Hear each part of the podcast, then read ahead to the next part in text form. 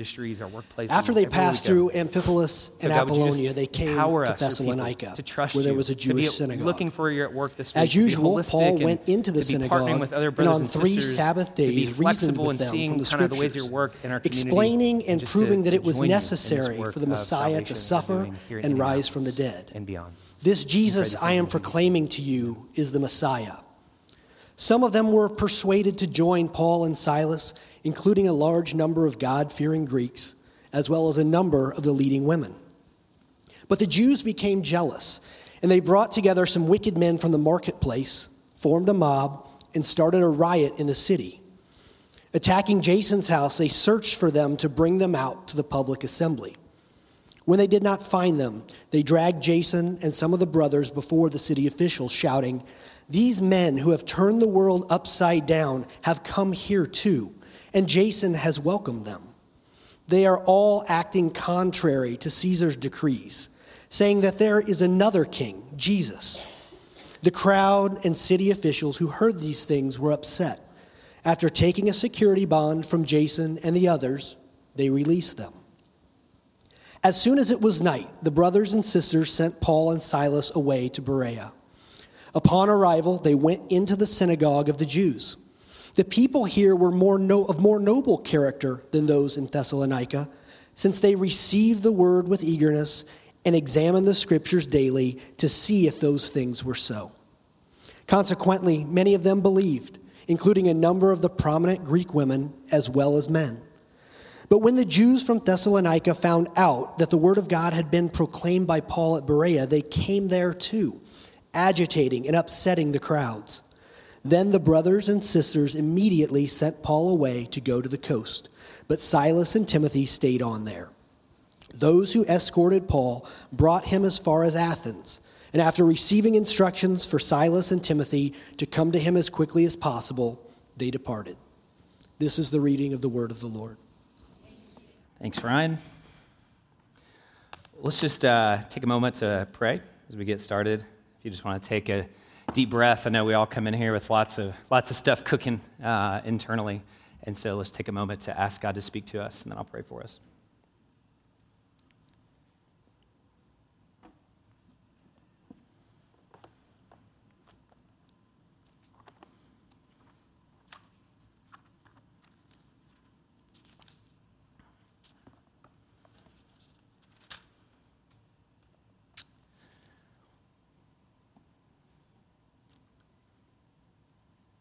Father, we ask now that you would speak to us. We know that you are speaking. Help us to have ears to hear, hearts that are open, bodies, souls open to your truth. Help us to recover a passion for your good news, uh, for sharing that, for experiencing that, entering into this joyful work that you've called us to as your disciples. Help us to be as those disciples were ambassadors who truly turn the world upside down. We pray this in Jesus' name. Amen.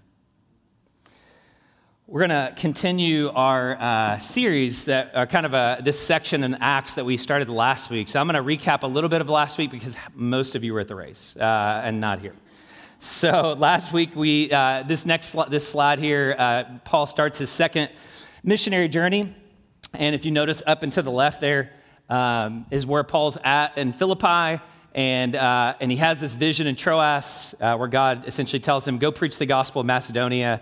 And so Paul goes to some of these major urban centers. We're going to look at over the next few weeks: Philippi last week, Thessalonica, Berea, down to Athens. Uh, and then to Ephesus over on the east or the west coast of Asia, there, the province of Asia.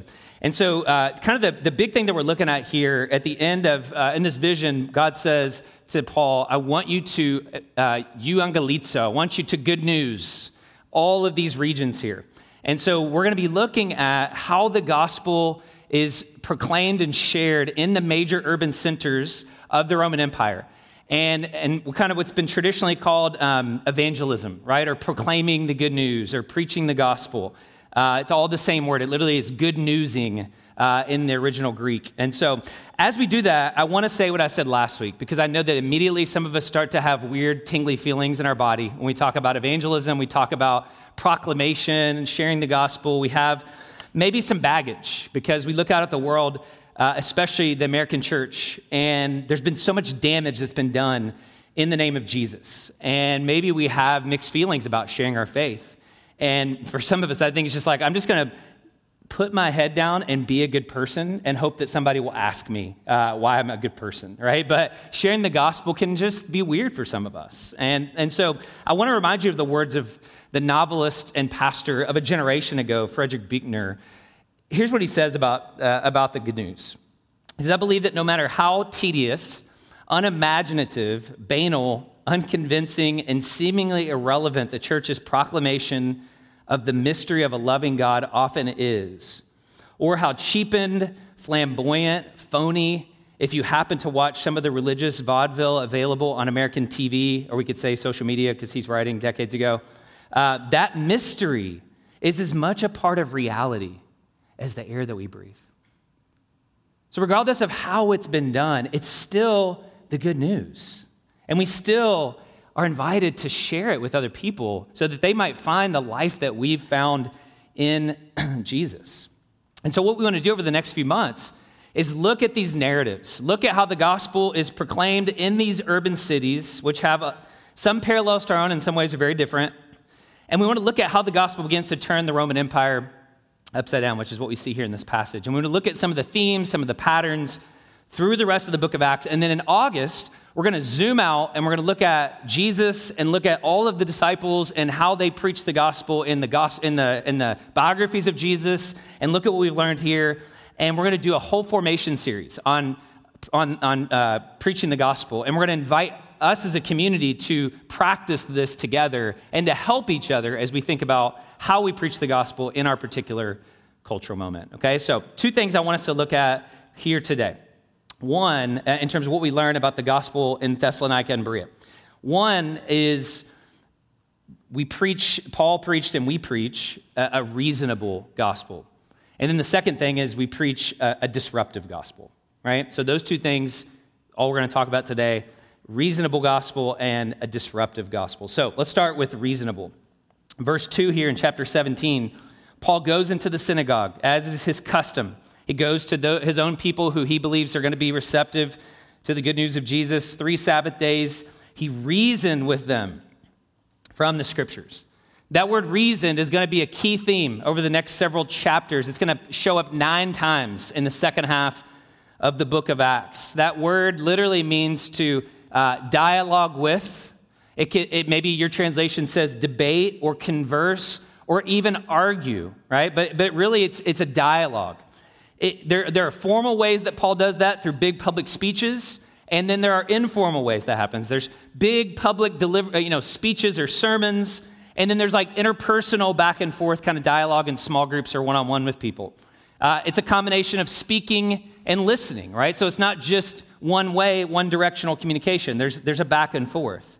Notice some of the language, some of the verbs, if you're an English person, that show up here along with reason. Explaining, right? That word explaining means to interpret, right? To open up reality to someone so that they can see their reality in light of the reality of who God is. That's what explaining is doing.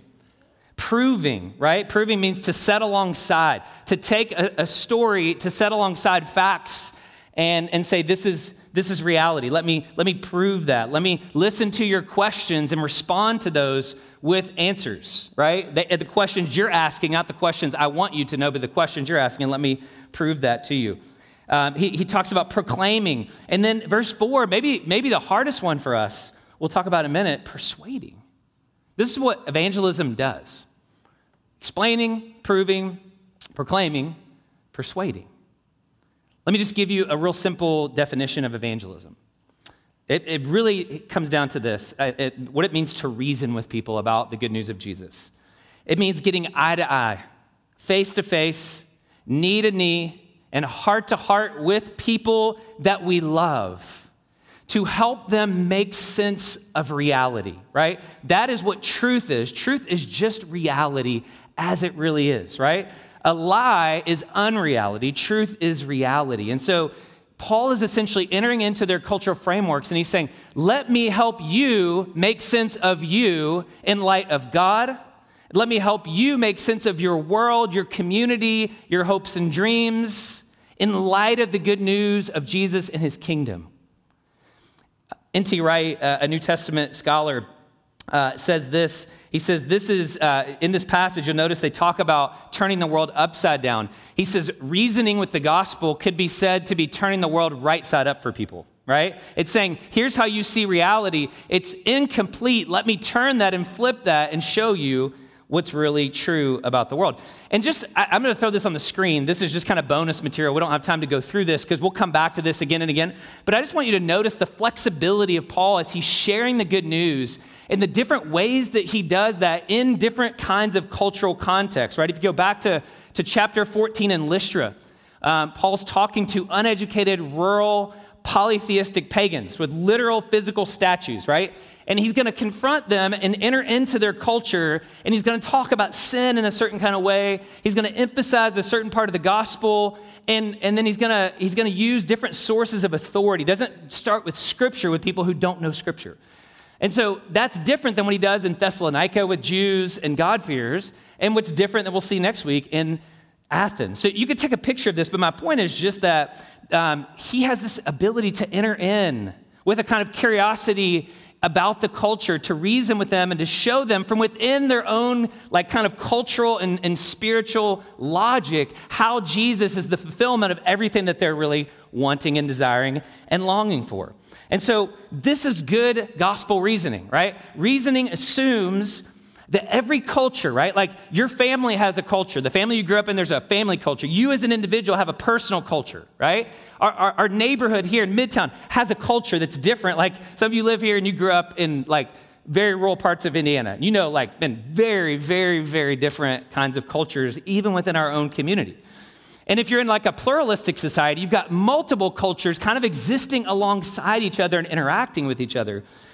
But reasoning assumes that every culture has what you might call a baseline narrative, right? A vision of the good life, an explanation of where we came from, what's wrong with the world, and how we fix what's wrong. Whether you're a Christian or not, every culture has a narrative.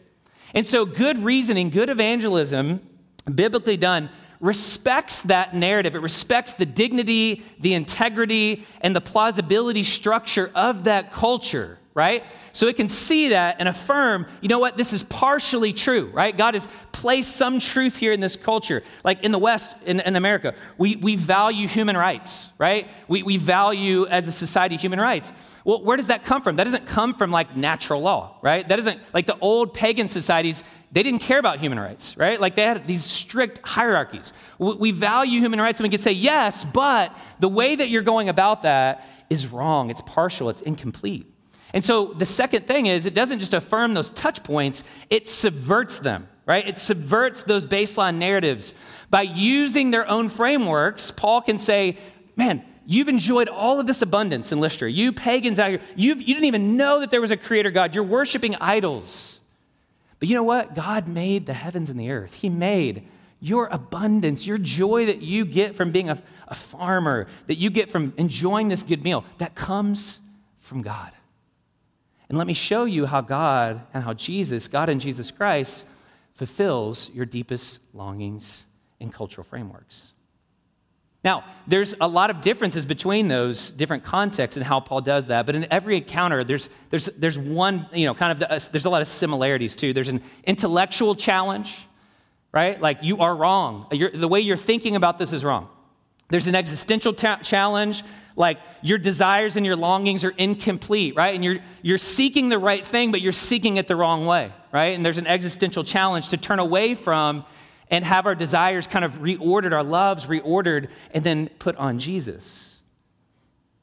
And so this is the call of, of reasoning for us is to enter into, to understand, to be able to articulate in our workplaces, in our communities, with our families, with our children, in the larger world, to be able to understand our culture's longings and loves and loyalties and values.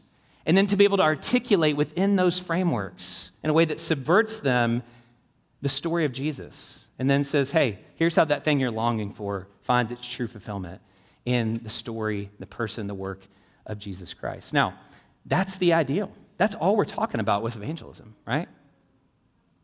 Now, here's the challenge for us it, it, I think it's difficult for us to do this work because we have been formed in certain environments, particularly if you grew up in the church, but even if you didn't grow up in the church, to interact with culture in different kinds of ways. Uh, so, James Hunter was a sociologist, he's a Christian, uh, works at UVA. He wrote a book a couple years ago called To Change the World. It's kind of the landmark book on uh, how to think about culture and how to think about like cultural, if you want to call it cultural engagement or whatever. And he said that historically, in the last couple of centuries, American Christians have adopted uh, one of three postures towards culture. Like even like cultures, like in scare quotes sometimes, you know, like culture, like bad culture. We think, tend to think of culture in certain kinds of ways and have assumptions about culture. But he said there's three basic postures. So I want you to think about the, the environment in which you grew up. Think about how, how people talked about culture, how they talked about different institutions, how they talked about the government, how they talked about secular world, these kinds of things, right? So there's three basic postures. One is he calls the defensive against, right? We grew up in cultures where we are reacting to what we perceive to be the, the secularizing of our institutions and of our culture, and we have this strong reaction. And so, in reaction to what's happening around us and this increasing feeling that we're under siege, we fight back. We seek to dominate. And in many ways, this is coming back again, right? Like this is coming back again. This is what we see oftentimes in the culture wars, right? Like I am against whatever culture that I, you know. Maybe maybe you come from more progressive culture and you're against conservative culture. You come from more conservative culture and you're against whatever these people are for. I'm against, and it is it is a zero sum battle, right? And we've got to dominate and win. There's no space for like kindness and civility and humility. And some of us were raised with this kind of anxiety in our homes and a kind of fear or paranoia about you know uh, culture. Second one he talks about is withdrawal. Some of us were raised in environments where we see some of those threats, but we don't fight it. We just kind of pull back into our own bubble. If you've heard of Rod Dreher's Benedict option, right? That's a, been a really kind of best-selling book. That's, that's kind of a, a withdrawal stance. Um, and then thirdly, uh, compromise. So we, we see culture, and rather than fighting against it, and, and here's the dynamic I've noticed with a lot of younger people.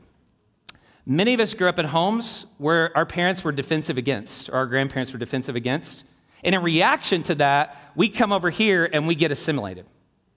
Right? We, we, we rather than fighting the culture wars, we, we allow culture to colonize us. If the fear of a generation ago was we're colonizing the world, the younger generation oftentimes finds themselves being colonized by the world, right? We're assimilated to the culture. We love the same things. We watch the same things. We have the same jokes. We have the same hatreds, right? Like we're indistinguishable. And you can see this in the polls, right? When they, when they poll like progressive Christians and conservative Christians, um, they pretty much track right along with the ideology of the parties, the political parties uh, that they engage with. And, and there's, a, there's a sort of compromise that's happening there. And we have to be aware of that, right? If, if like, if, if we're compromised, we cannot challenge a culture that we see nothing wrong with, right? Or that we see no confusion in.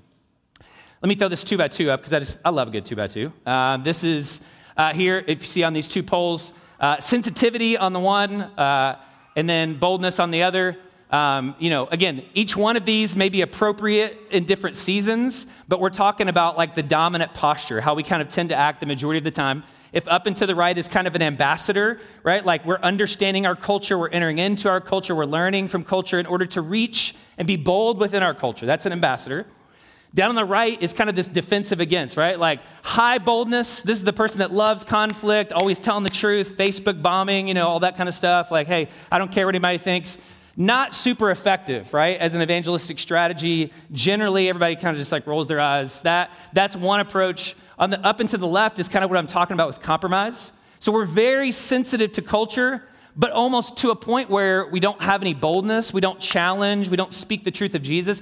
I mean, to be honest, like living living here in Broad Ripple can be hard, right? Like to to challenge the cultural narratives. Right? Like I find myself at times being embarrassed. I find myself feeling humiliated. Like, do I really believe this stuff like thousands of years old? Do I really believe what the Bible has to say? And, and it's easy just to compromise. It's easy just to be quiet and not make a fuss. You know, some of us are just like, dude, I'm an introvert. I, I don't want any controversy. This isn't about being an extrovert and introvert, right? This is about understanding how we're being formed and shaped and why we might have a hard time sharing the gospel. So, James Hunter in his book argues for a fourth way. His fourth way is what he calls faithful presence. And I think that's what we see here in the life of Paul and Silas and Timothy and these missionaries, right? Faithful presence means I'm going to be present in my cultural context, in my neighborhood, in my workplace. I'm not going to withdraw. I'm not going to seek to coerce or manipulate or dominate. I'm going to be present, but I'm also going to be faithful. I'm not going to compromise. I'm not going to sell out. I'm going to try to figure out with other followers of Jesus what it looks like to be faithful in this particular time and place. And I just want to point out three little um, characteristics of faithful presence that we see here in this text that I think, uh, and in the rest of the cities, that I think we'd be wise to pay attention to. The first piece of that uh, is so it's curiosity, compassion, and conviction. We have to hold those things like a three stranded rope together curiosity, conviction, compassion. Curiosity. We enter into the culture as a learner, right? We enter in with eyes open, hearts open, seeing what God sees, feeling what, with what God feels, trying to do what God would do if, if He were us. We just ask these questions like, what are their hopes and dreams? Like, do you know what your neighbor's hopes and dreams are? Right? Do you know what your coworkers' fears, their longings are? Do you know what story they're living by in terms of their vision for the good life? Everybody has one. The question is, do we know what they are? Are we asking those questions? Which means that we have to resist what is so common in our cultural moment lazy assumptions right? Like we like to group people by you know class race ideology and, and we just are lazy in, in tropes and caricatures and cliches. But when you really get to know somebody you realize man people are complex. What drives them what motivates them. So i don't need to assume just because of their skin color or just because of their family background or just because of the way they vote that i understand them. I've got to take the time to ask those questions right? And that curiosity then allows me, like Paul, to be able to reason, to explain, to prove, to persuade in a way that makes sense to them and is not about me just projecting my issues on them, but is actually taking their questions seriously and giving honest answers to honest questions. That's the work of curiosity. So, man, that's so much harder than having like a prepackaged thing, right? Like if you maybe uh, became a Christian in college and you were part of a campus ministry, you know, you were like given, like, this is the way to do evangelism, these four points, here's the program, just go and sit down and kind of blah, like vomit on somebody. And again, fine. Like when you're 22, you don't know anything. You need, you need some help, right? So, like, I, it's like training wheels. But some of us never move beyond that, and we, we, we don't enter into this kind of back and forth reasoning and explaining and proving and embodying. Man, this is hard. This takes a lot of listening, right? Instead of just talking. It takes a lot of reading and study and really trying to understand and wrestle with people's positions. It takes a lot of prayer. And it takes a ton of spirit led imagination, right? And, and, so we have to be able to enter into their story, be curious, and find those bridges, right? Like, where can we affirm what's good and right and like God given here? Because they're created in the image of God. I have to believe that even in the culture and in the world and in people that I disagree with fundamentally, that there is something redemptive going on there that I can kind of build a bridge into. And then we have to be able to identify out of curiosity what's confused, what's wrong, maybe even about this person's position that needs to be corrected or confronted. Right? We have to understand those narratives. I'm going to put this on the screen just again, uh, more bonus track stuff. Um, these are some of the, the narratives that we have to be conversant in if we're being curious in our cultural moment. Nobody's done this better in my mind than Tim Keller, who's a pastor in New York City.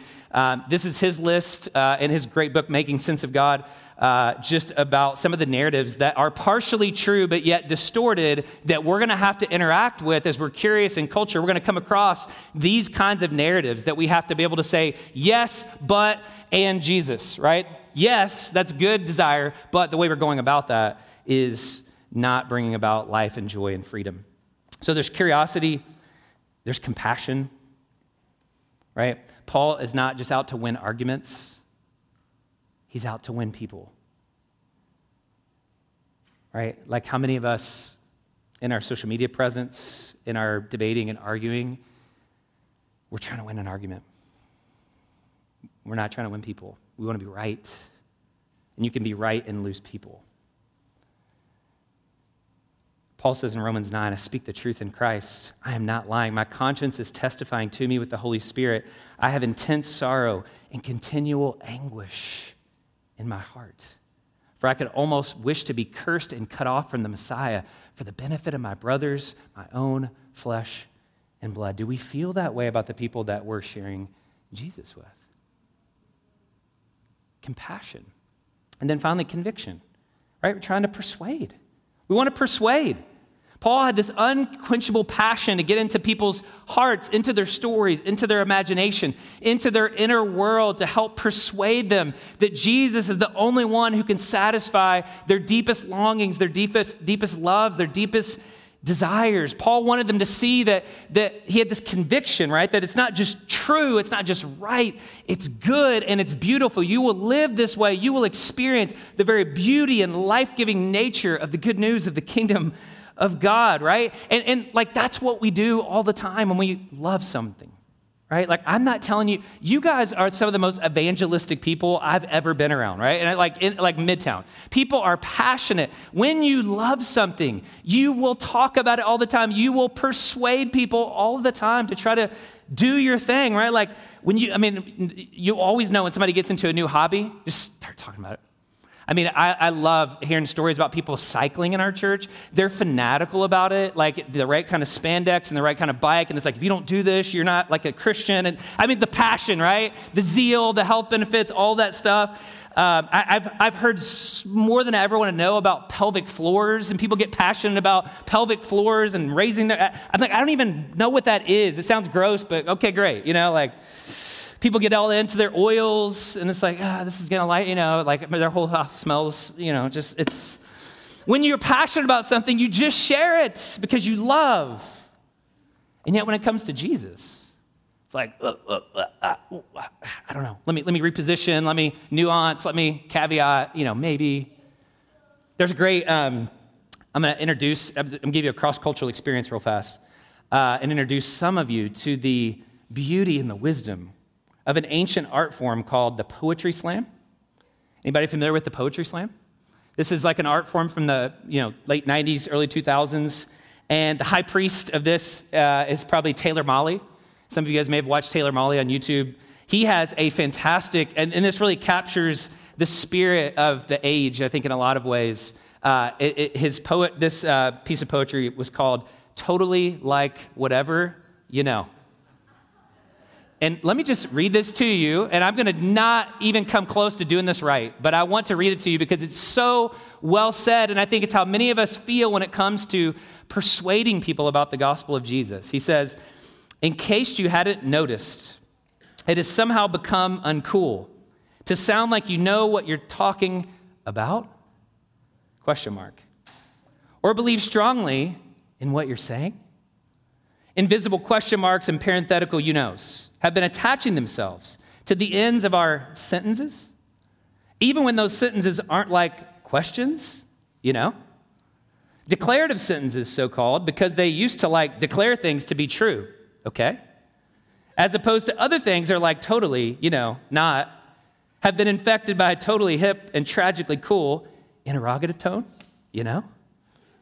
Like, don't think I'm uncool just because I've noticed this. This is just like the word on the street, you know? It's like what I've heard. I have nothing personally invested in my own opinions, okay? I'm just inviting you to join me in my uncertainty. What has happened to our conviction? Where are the limbs out on which we once walked? Have they been like chopped down with the rest of the rainforest? Or do we have like nothing to say? Has society become so like totally, I mean, absolutely, you know, that we've just gotten to the point where it's just like whatever? And so, actually, our disarticulationness is just a clever sort of thing to disguise the fact that we've become the most aggressively inarticulate generation to come along since, you know, a long, long time ago. He closes like this. I entreat you, I implore you, I exhort you, I challenge you to speak with conviction, to say what you believe in a manner that bespeaks the determination with which you believe it because, contrary to the wisdom of the bumper sticker, it is not enough these days to simply question authority. You have to speak with it too. And Taylor Mali is no follower of Jesus that I know of, but he speaks a profound truth about our reticence to be persuasive, to convict, to be convictional, and to believe that we actually have something to offer the world in terms of good news. I want to encourage us as we're thinking and wrestling with, especially if you're here and you're not a Christian. Maybe you grew up in the church, or maybe you are a Christian, but man, we're just constantly being bombarded with different persuasive messages. Like our world is so evangelistic, right? We are always trying to persuade people about our politics, our sexual, our view of race, uh, you know, racial justice stuff. Like we're always being confronted with messages. And, and I just want to point you to the Bereans as a model for how we respond to these invitations. Verse 10 As soon as it was night, the brothers and sisters sent Paul and Silas away to Berea, and upon arrival, they went into the synagogue of the Jews. The people were, here were of more noble character than those in Thessalonica, since they received the word with eagerness and examined the scriptures daily to see if these things were so. And I just want to encourage us to be like the Bereans, to examine the scriptures, to see if these things are true. There's so many messages coming at us from people who claim the name of Jesus. But have we actually taken the time to read the scriptures for ourselves? For those of us who may be saying no to Jesus, are we saying no to Jesus and his way as it's articulated in scripture, or are we just rejecting a sort of cultural Christianity? Right? And as Christians, man, we better make sure we're being formed by the word of God, by scripture, more than we are by podcasts, more than we are by cultural influencers, more than we are, because I'm just amazed how many of us are believing things and allowing ourselves to be persuaded by voices that are not actually preaching truth, but distortions of truth in the name of Jesus. So we have this gospel that is reasonable and, and we're invited to reason with people, to share the good news, to love them enough, to be curious about where they're coming from, to enter into their space with compassion, and then with conviction. And I don't mean mean, I don't mean cruel, I don't mean arrogant, I don't mean being that guy. I'm just saying with humility, but with conviction and firmness, say, this is the good news of Jesus. I believe this is good news for the whole world. This is good news that turns the world upside down. And I hope that you will come to believe that too and then it'll change your life. And then just notice quickly here what happens when we preach that kind of gospel. And I just want to do a little bit here because we're going to come back to this on blast in, in, uh, in Ephesus in chapter 19. But I just want us to notice that when we preach the gospel, it does create conflict. It's unavoidable. It creates conflict. Notice the middle of our passage here. And, and just to be honest, I don't love talking about this stuff. And I'm just like, oh, it's always, no, this, it's just here. Got to deal with it. I'm, t- I'm not going to skip over it. Verse 5 the Jews became jealous.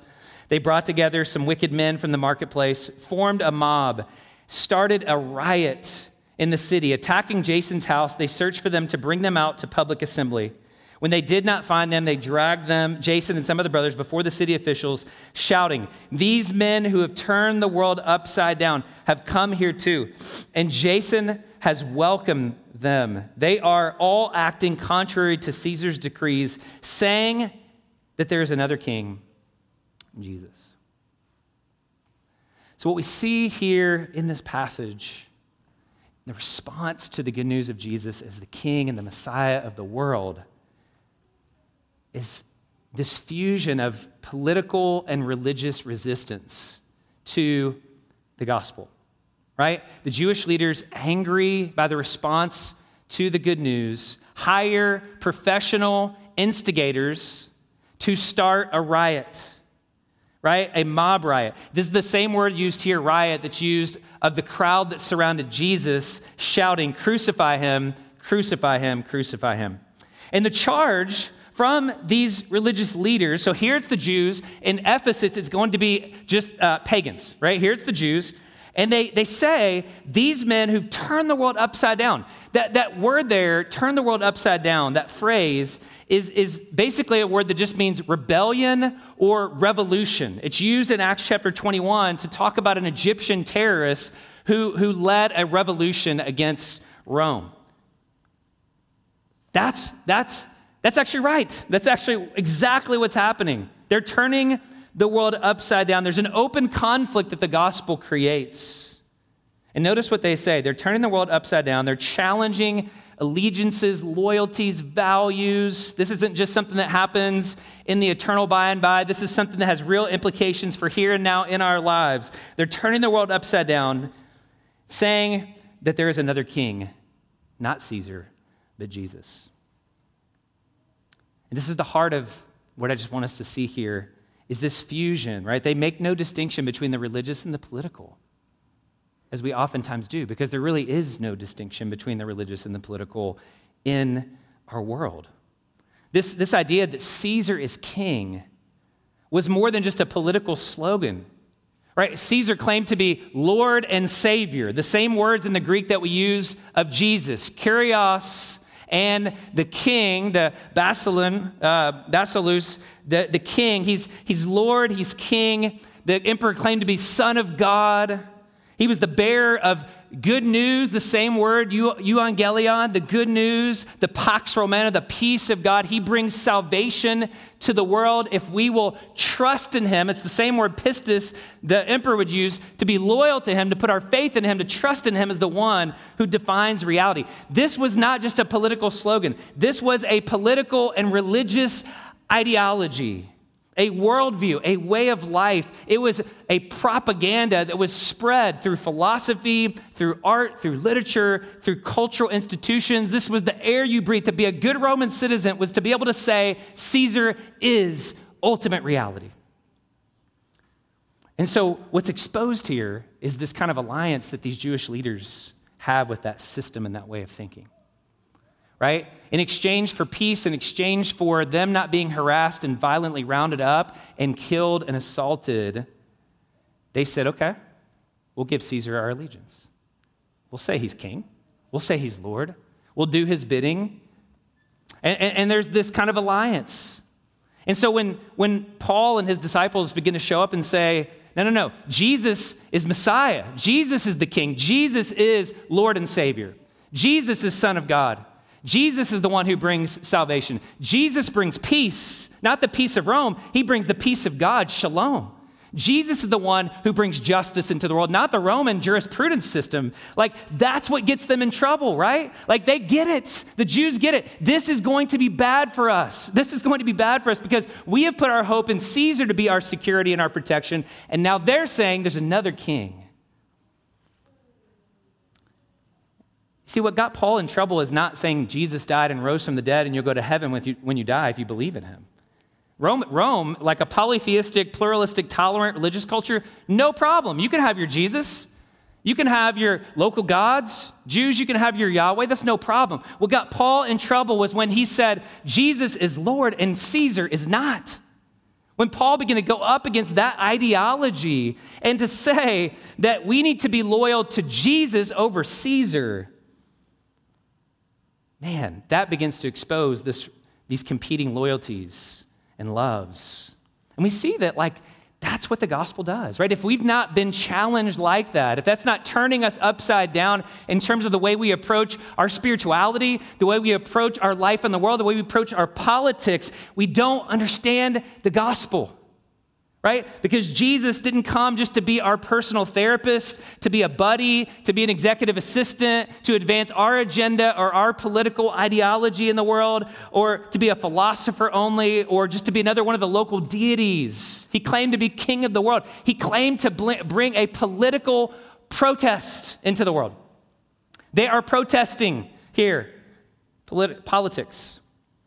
And while we don't live under kings now, our society is still ruled by a pantheon of competing ideologies that traffic in the fusion of religion and politics, right? Like all religions have a political dimension to them, political reality to them, and all politics have a religious dimension to them. That's why there's so much fervor and angst around politics. And that's always how it's been, right? We've tried to separate them, but you just can't. Religion is political, and political ideologies always take on a religious character, right? Every political ideology has an alternative to the gospel story built into it, right? This is what's how we were created. This is what's wrong with the world, and this is how we fix what's broken in the world. And it's always a partial truth, right? An ideology is kind of a form of idolatry. It is idolatry, right? It, it isolates one particular function of creation and elevates it to the level of God and says, now, let's figure out how to fix this with human power and human strategy and human means. That's the essence of idolatry. And Paul and his disciples are confronting that, exposing that allegiance between these Jewish leaders and Rome. And all of a sudden they begin to realize, oh my gosh, like this is going to go bad for us. And, and that's the same thing that will happen to us if we are preaching the true gospel now. Right? Like the gospel is inherently political. Right? It involves a king who brings a kingdom into this world with a new government, new constitution, new laws. That king, the Bible says, one day will judge all human rulers, all emperors, Caesar Augustus, President Biden, President Trump, right? He will bring to account all human authorities. They will stand before him and give an account for how they governed and how they led. He will judge the living and the dead. And if we understand that, then that disrupts our religious political loyalties. It upends and exposes and confronts our commitments to all of these false ideologies. Because again, Jesus doesn't come to advance Brandon's agenda in the world, he doesn't come to advance the GOP or the Democratic Party's agenda in the world. He comes to advance his agenda in the world. And so the invitation here is to surrender to Jesus as our King, right? to give our greatest allegiance to Jesus. Right? I could put these up, I'll put these up here on the screen. Like there are all kinds of ideologies competing for our affections every day, working to recruit our imagination. We don't think of them as ideologies, but they are.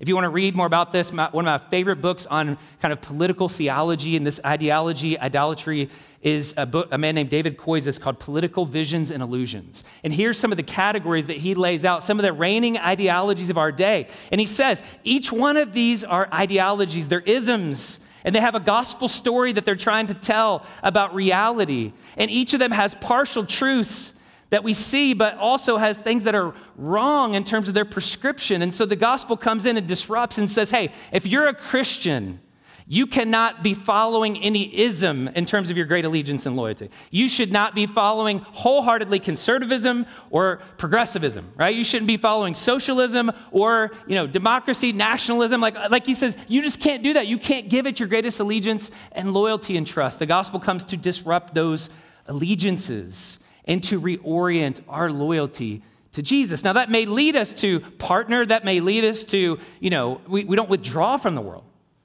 But we also say, no, you don't, you don't get my heart. And there's going to be aspects. I mean, just take the conservative progressive thing. That's the most obvious one, right? Which is the dumbest binary ever, right? Because what it means to be a conservative, like you ask 10 people, 10 different things, be a progressive. But let's just take that for a second, right? Like as Christians, should be a conservative or a progressive? Yes. There are things that you should conserve. As Christians, we're conserving scripture, truth, you know, ancient doctrine, right? There's things that we can serve, but there's also things that we're progressing, right? There's things that we believe in that are wrong in the world that need to be upended because not because we're following Karl Marx or whatever the latest like theory is, because the Bible says God is a God of justice and righteousness and truth. And so it leads us to sometimes protest and sometimes pursue alternative ways of being in the world. That's what it means to be a Christian to say my allegiance is to Jesus, and where that overlaps with your agenda, yeah, we might be able to partner. Where it doesn't, hey man, I'm going to be loud and I'm going to be telling you, and I'm not going to participate in that because I'm going to be a person of integrity. And so, all of that just to say that that's what it means to surrender to Jesus. That no Caesar, no empire, no president, no party, no ideology, no cultural institution has the title to our heart except for Jesus. And anything that dominates our loyalty, our time, our attention, our energy, anything that makes us angry in a way that we shouldn't be getting angry, that makes us depressed in a way we shouldn't be getting depressed because we are followers of Jesus, man, it's a great opportunity for us to look inside and say, man, where are my true allegiances? Where are my true commitments? Where are my loyalties? Our lives as believers fall in the way of Jesus. bring us into tension with the dominant values, practices, and loves of other empires. And sometimes that means we enter into controversy, conflict, and suffering. And again, I'll just kind of close with that. The gospel will create conflict. It doesn't matter how nice you are, it doesn't matter how reasonable you are, doesn't matter how winsome you are. Your life, just by the very nature of who Jesus is and what his kingdom is about, will bring you into conflict with other people. If you are living a life where there is no conflict in the spheres in which you're running, you need to ask yourself, Am I really living the way of Jesus? That doesn't mean you love conflict. That doesn't mean you seek out. Some of us court conflict in all kinds of weird ways as Christians, and then we kind of like are have like a martyr complex. I'm not talking about that. I'm not saying you love it, but I'm saying it should be happening if you're being faithful to Jesus. And one of the things we learn in Acts is that we, we better make sure we're offending people for the right reasons. Some of us offend people because we're jerks and just not nice and cruel and unkind and reactive. And that's not what I'm talking about either, right? But we do know that when we preach the gospel, it's going to challenge, it's going to turn the world upside down. And so, as we go to communion here, I just want to invite us to put away our stuff and just ask those questions, right? Like, this is, this is hard. These are hard messages, when we get into the book of Acts and we see the true message of the gospel that Jesus, the Messiah, has come into this world, that he's challenging the kingdoms of this world with his own kingdom. He, he entered into our life to confront us and to say, hey, you're wrong. But he enters into our lives, walks our roads, becomes one of us, suffers, right? Like that's how the kingdom of God comes. It comes through suffering love, not through domination, coercion, or violence. He enters in and he preaches and he lives the very love of God. For God so loved the world that he gave his only Son, that whoever would believe in him should not perish but have everlasting life. This is the good news of the gospel of Jesus. The question is are we allowing that to overturn our lives? Are we allowing that to upset our lives, to turn our world upside down, right? Surrendering to that message will challenge everything that you think you know about what it means to be human it will take all of your loves and reorder them to Jesus. It will take all of your loyalties and it will fix them first and foremost on Jesus. That's what it means to be a disciple of Jesus. That's the good news, is that that's why God's come. And as we allow our lives to be turned upside down, we then are sharing that good news with other people. So let me just pray for us. We'll take some time to reflect on our own stories, to meet Jesus here in communion, to be reminded as we come to the table that this is what we celebrate in communion, right? That Jesus lived the life that we couldn't live, that he died the death that we should have died, that he rose again from the dead, and that he is with us and for us in this work. And so we come to celebrate, to take his body, his blood, to be empowered, once again, to be reminded that he's with us on this journey.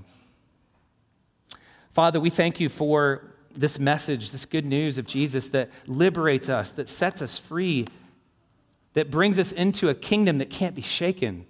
God, I pray that that would just give us a sense of confidence, humble confidence, but confidence that you are at work transforming us, that we have experienced this good news in our own lives. And God, this is the best news in the world that we get to be a part of your kingdom. That regardless of our background, regardless of our race, class, gender, sexuality, regardless of our the, all the barriers that we experience in, in life with you, God, you have come to us. You have rescued us. You have removed all of those. You've forgiven us of our sin, and you give us new life in you, and you teach us what it means to be your disciples.